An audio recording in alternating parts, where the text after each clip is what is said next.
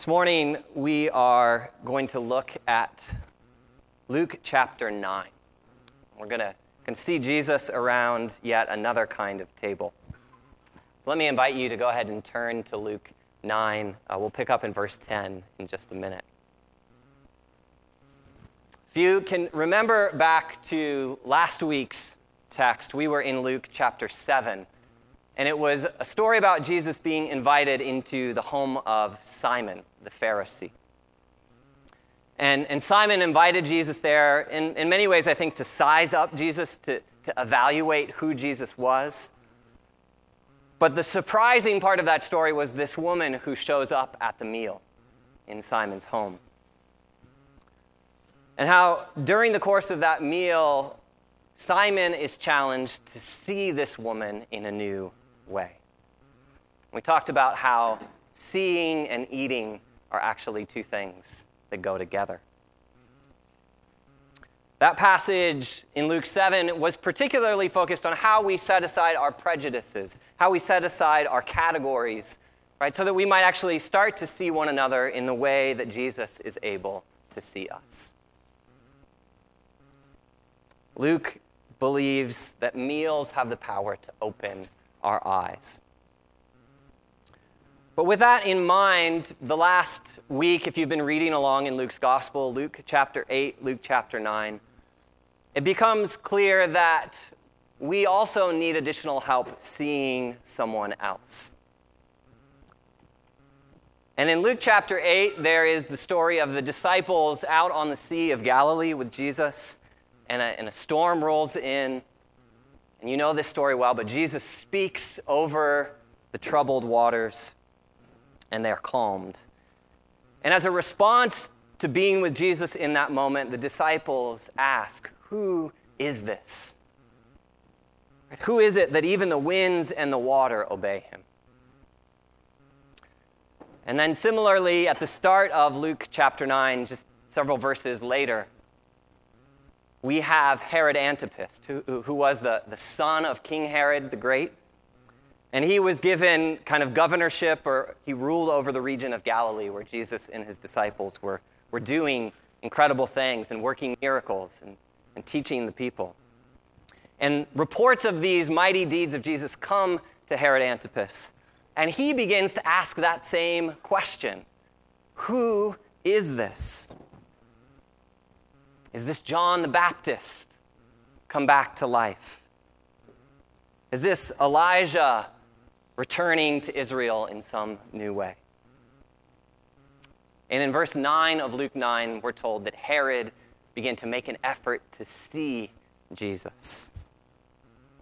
Right? He needed greater clarity to figure out who this person truly was. And so Luke is telling us that our, our vision problem is not just limited to how we see one another. We actually need help seeing the person who is able to give us true sight. We need help seeing Jesus as he is. But, like we've been saying for the last two weeks, one of the best places to learn how to see, one of the best places for the recovery of blind sight, is around a table, it's in sharing a meal with Jesus. And so today, as we come to this passage in Luke 9, I want us to be asking with the disciples and with King Herod, who is Jesus? How are we meant to see him? Let me pray for us as we, we ask the scriptures to illuminate that. Lord Jesus, would you give us eyes to see? Would you eliminate the things that we stumble over and prevent us from seeing? Lord, would you take the words of my mouth? Would you take the meditations of all our hearts? And work a miracle of rendering them anew, transforming them so that they might be adequate to describe who you are, to communicate who you are to us today. It's in Jesus' name we offer these prayers. Amen.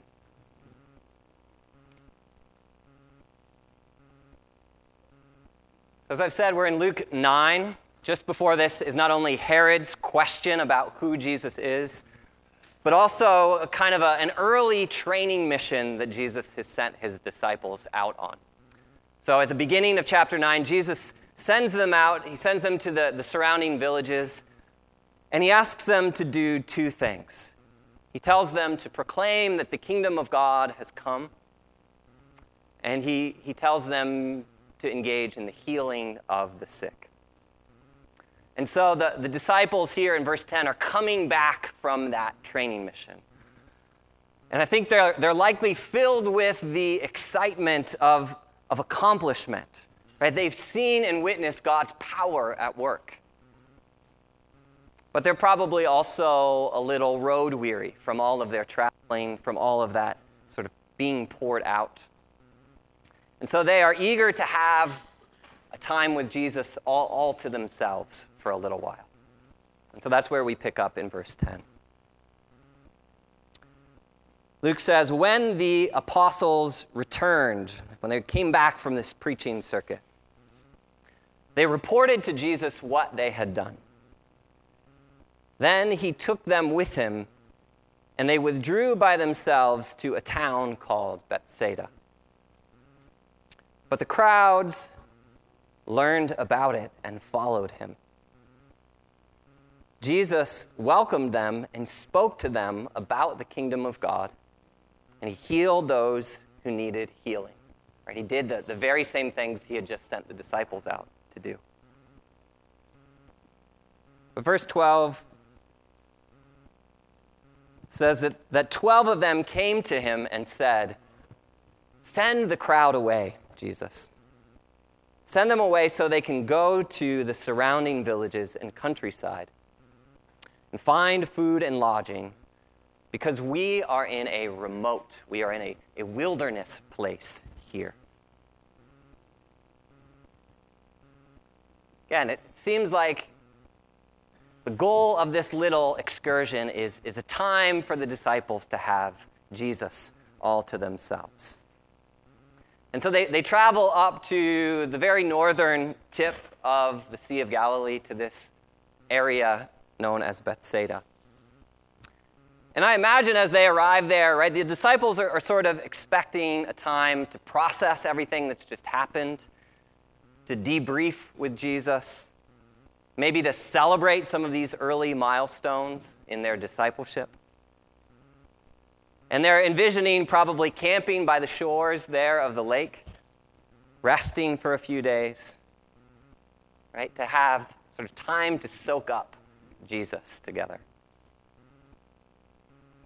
Maybe you've had like a similar sort of goal on a vacation or a camping trip you've been on, where you you go, you travel some, some reasonable distance, and you arrive in this beautiful place.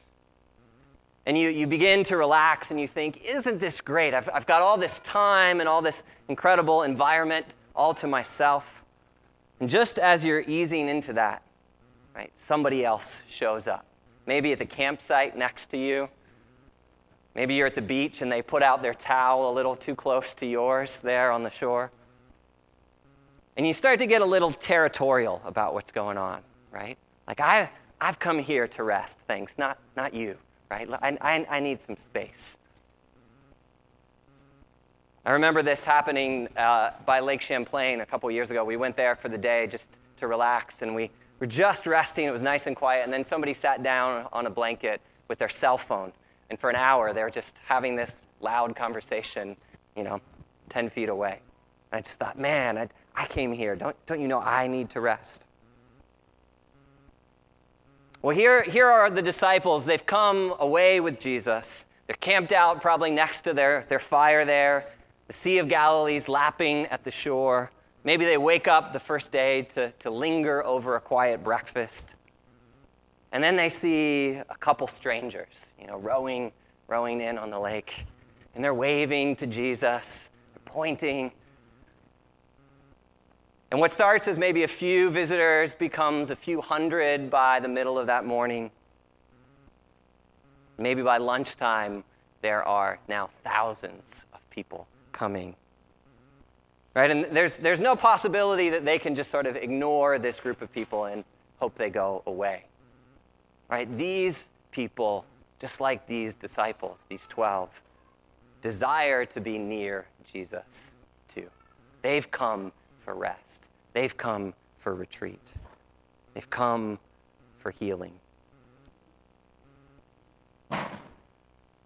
And I know, and I don't want to underemphasize that part of our discipleship is taking those times to rest, times to retreat. But we don't always get to dictate the terms on, on which those times come to us and how they happen. And sometimes God sends unexpected visitors, unexpected circumstances our way. But look how Jesus responds to this interruption in verse 11. It says, As the crowds begun to come in, Jesus welcomed them. He spoke to them about the kingdom of God. He healed those who needed healing. So, Jesus, essentially, Luke says, is providing hospitality, he's providing soul care, and he's providing physical restoration. And the picture I get, though, is you know, the disciples are probably going along with Jesus. They're probably obliging this, this interruption as much as they have to. But they're, they're sort of waiting for their chance to go back to retreat mode. You know, let's, let's move things along here.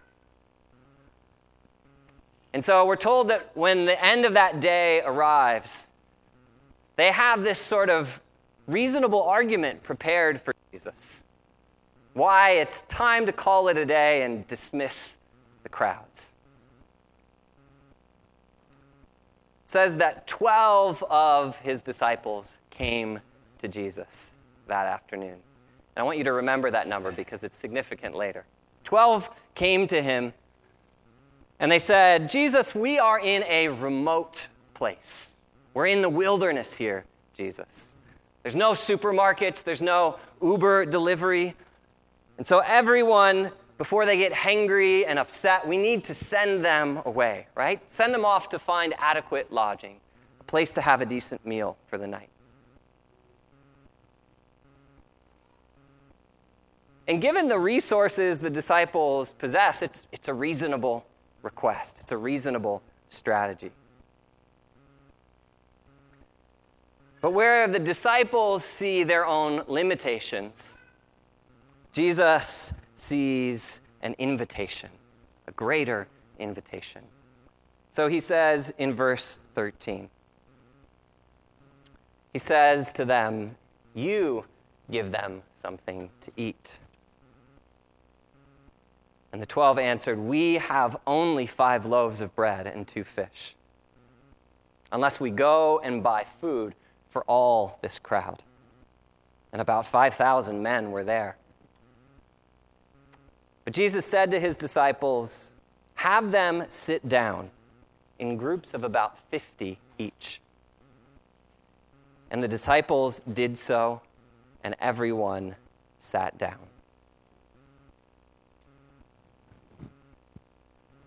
Now, what, what we do with these verses, I think, is significant. Because there's one way of, of reading these verses and, and, and hearing them and hearing in Jesus' words, you do more. You give more. You figure out a way to make this happen, guys. But I don't think that's actually what Jesus is up to here. You've heard, you've heard me speak about the importance of cultivating quiet time with Jesus and learning how to, to practice prayer and to practice rest and to practice reflection and to engage in worship. And those practices are essential to our discipleship. I don't think we can grow as disciples without those things. But equally important to our discipleship is the practice described here. And I think that practice is sticking with Jesus. When we're tired, sticking with Jesus when, when, when there's a very real possibility that we don't know what we're doing. when we don't know where we're going, when we don't know if we actually have the resources to meet the needs God has set before us. I think an important part of our discipleship is being confronted with our own sense of inadequacy. And so, surveying this, this tired, this hungry crowd of people, among which the disciples are included, right? They're tired, they're hungry too. Right? Jesus looks at them and he says, You give them something to eat. Again, if I put myself in that situation, i I think I would be a little upset. I'd be frustrated with Jesus here. And so the disciples counter Jesus' audacious request with some legitimate statistics. They say, Jesus, look, we've got maybe five loaves and two fish we could scrounge up from nearby here. Jesus, remember, you just sent us out on that mission. You told us, don't take any food with you. Depend on the hospitality of the people you're staying with to feed you. So we didn't bring anything on this little retreat mission. We don't have some incredible pantry to access. This is what we've got, Jesus. You want us to use this? Really? We're going to feed all these people with this much? And I think their assumption is that when Jesus gets these details, when Jesus sees the metrics, this will get them off the hook. Jesus will excuse them from the catering job. But the way Jesus comes back, as usual, is surprising. I think it's, it's precisely because they have so little that Jesus says, I'm sticking with the plan. You guys get the job. As Eugene Peterson has argued, our incompetence might be the most essential qualification for our discipleship. Let me say that again. Our own incompetence might be the most essential qualification we possess in discipleship. Jesus values precisely what we are lacking. And let me give you maybe a few examples of that. Right, every week I, I experience at least a little dose of this as a preacher. Right, I climb up into this pulpit, and I, I bring with me a, a keen sense of my own inadequacy. Right, I'm never sure whether there are words or wisdom enough to meet the, the needs of this body. Right? I am not competent enough to proclaim the living Word of God to you. I've heard many of you who are parents describe this feeling of inadequacy or incompetence. Right? When there are particular days, maybe particular weeks, maybe particular months, when you don't feel there could possibly be enough of yourself to meet the needs looking back at you and your children. Right? No parent is competent enough to care for all of those. Maybe, like me, you've watched the news this past month or maybe the past two or three years, and you also feel that similar sense of inadequacy. Right? With all the things that are wrong in our world, all of the, the horrific headlines we might read, right? How could I possibly begin to address any of it? And so often in, in resignation, I, I feel like, Jesus, can't you see my hands are empty? Right? Jesus, can't you send these problems away to somebody else, somewhere else that can help them? Right? I don't have the competence to fix this. Let me ask you, where do you feel inadequate today? What's something that's before you that you feel unable to fix or to heal or to feed? Where, Where do you come to Jesus and say, What gives? I don't, I don't have enough for this. In every one of those instances, there, there is the truth that, in fact, we are inadequate. Our five loaves, our two fish will not be But I want us to look at how Jesus answer, answers our inadequacies. Right, this, is a, this is a gospel story, and so Jesus is going to speak good news into that place of deficit. Jesus replies to their concerns and he tells the 12, he says, Go out, tell the people to sit down. Sort of. The actual verb that Luke uses several times in this passage, in verse 14 and, and following, is kataklina in the Greek. And it's the word that, that more accurately would be translated recline. Go out, tell the people to recline. And in Jesus' day, you reclined when you were getting ready to eat, right? When you were ready to feast, when you were getting ready for a banquet. What Jesus is saying, if I can paraphrase, is give me your inadequate provisions, and you go out, you set the table. You tell everyone gathered here to assume banqueting posture. And so we're told in verse 15 the disciples in faith comply. They set everyone down in these groups of 50 persons, and they tell them to get ready for a meal that they have no way to feed them. Right? That's, that's crazy. But I wonder if that's actually a picture of discipleship for us. Sam, can you jump the slide ahead? There we go. What if discipleship is actually about setting a table that we do not have the means to fill up? What if discipleship is, is about setting a table for ourselves, setting a table for other hungry people, knowing that we don't have what's needed to be put on that table? What if we come to that table simply on the basis that we are hungry and that we know we need to eat. To do that, that, that kind of discipleship requires us to have faith in a God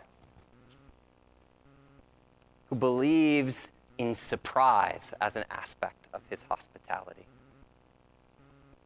To have faith in a God who delights in showing up at those empty tables.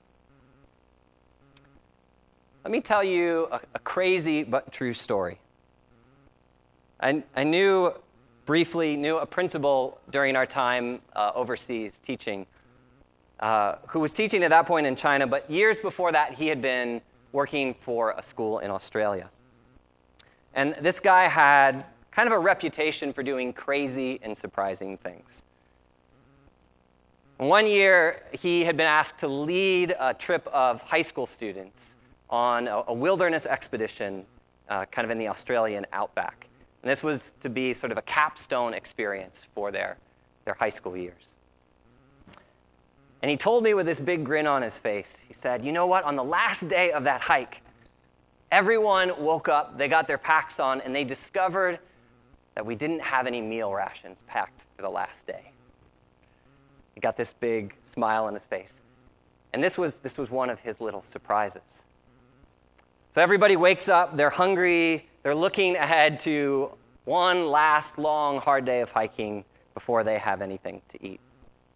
But of course, this guy has other things in mind. And so midway through the day, they come over, you know, a small hill, a small mountain, and they come down into this, this valley and as they come into this valley, there's no roads around, kind of no sign of civilization yet. There are several large tables set up in the middle of this, this open space. And they've got tablecloths on them, they've got plates, they've got silverware, right there in the middle of the Australian bush. And of course, that's a surprising enough sight by itself. But even more surprising was that all of these tables set in the middle of nowhere had no food on them. They were, they were completely empty other than place settings. Now, of course, our friend had something to do with the presence of these tables there. He had arranged to have them set up ahead of time. And so he invited these boys who were with him on the trip to sit down at these empty tables. He told them to rest for a little bit. And as all of them sat there at these empty tables, hungry, wishing there were food, finally he instructed one of the boys to pray. He said, Why don't we pray and ask for food? And of course, he had been timing all of this very carefully on his watch. And within a minute of the boys' prayer, they heard the sound of a helicopter coming into the valley. And it was one of these boys' fathers who was a pilot. And he flew in this hot gourmet meal that they unpacked and set out on the plates. And they spent the next hour or two dining in the wilderness. And this guy had spent probably months planning every detail of that event, right? Setting the table for a single meal that he knew these kids would remember for the rest of his life. Right? This guy was really into his surprises. But in our text, so is Jesus. Jesus delights in surprising us. And Jesus doesn't just have a few dozen hikers waiting to eat, right? He's got 100 tables at least with 50 or more people seated at each, each one. They're all reclining there by the seashore in Bethsaida, waiting for food to arrive. So in verse 16, it says, Then Jesus, taking the five loaves and two fish the twelve had given him, and looking up to heaven, Jesus gave thanks and he broke them. And then he gave them back to the disciples to distribute to the people. They all ate and were satisfied. And the disciples picked up 12 baskets full of broken pieces that were left over. I think it's almost as if Jesus is saying, You set the table, I will supply the meal. You gather the people who are hungry and tired, you bring them into groups, tell them to sit down, and then you give me whatever meager resources you have to put in the pot, and let me do the rest. Trust me to show up. And so, this meal in Bethsaida, it turns out it's not about our hospitality. It's about the incredible, the lavish hospitality of God. And so many things in the way Jesus does this are intentional signs back to the way God has been hospitable throughout history. Right? He's the God who showed up in the remote wilderness of Sinai right? When, when these Hebrew slaves were hungry and tired and beginning to get angry, Jesus didn't send them back to Egypt to go get bread and meat, but he rained it down from the skies upon them. Right? It's the same God who, during the time of famine in the prophet Elijah's day, took the few loaves that Elijah had and he multiplied them to be enough to feed a hundred prophets who had gathered and were still proclaiming the name of Israel's true God. And it's the same God who the prophet Isaiah repeatedly says will one day gather all his people on his mountain, and he will set before them a banqueting table. And at the head of that table will be Messiah. And when the people eat on that day, they will no longer thirst, but they will eat and be satisfied.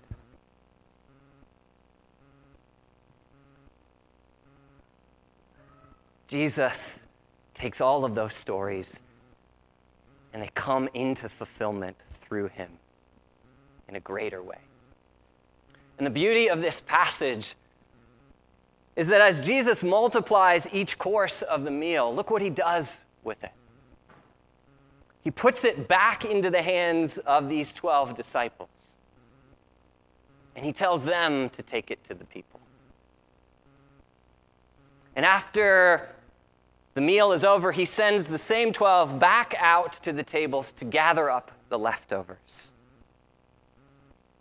Right? Jesus chooses to make his superabundant provision. He chooses to make it flow through our super inadequate hands on purpose. Right? Where we have deficit, Jesus is interested in meeting us. And several of, of the commentators suggest that it's quite possible that this miracle was like the one at Cana, where only those who were serving the meal understood what had taken place. It might have been only the 12 who understood there were no great reserves for this meal. Jesus was doing this as pure miracle.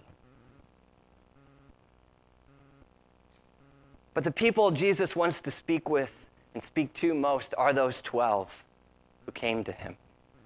Who came to him and felt like they were missing out like they were giving away the precious time they had with Jesus. Like they had to give away even the precious little food they might reserve for themselves to this crowd. Right, Jesus, why are you asking me to do this? I can't do this. So that all 12 of them might see the abundance so that all 12 of them would actually come back with their very own basket at the end of this meal, full of bread and fish that they could share around the campfire that night with Jesus themselves. Right, what a picture of surprising hospitality. What miracle of multiplication is Jesus asking us to trust him with? As you think about that, I have a hunch that it probably connects to the place you feel most inadequate right now. Jesus desires to enter into that space with us. So Jesus does this incredible thing. He sets his own table. He, he calls us to set the table. He fills that table with himself, with a meal only he could provide. But I want us to see how this story finishes. Let's take one more minute here. We're told in the next three verses what happens after. Right after this incredible meal, Jesus sits the disciples down and he asks them a question. He asks the 12, Who do these crowds say I am? Right, we're back to the questions we started with. And the disciples say, Some of them think you're John the Baptist, some of them say you're Elijah come back. Maybe even a prophet of old. But then Jesus looks at them and he says, Well, who do you say I am? And here's Peter, just having dined with Jesus, having eaten at a table that only God could fill up. Peter has no doubt.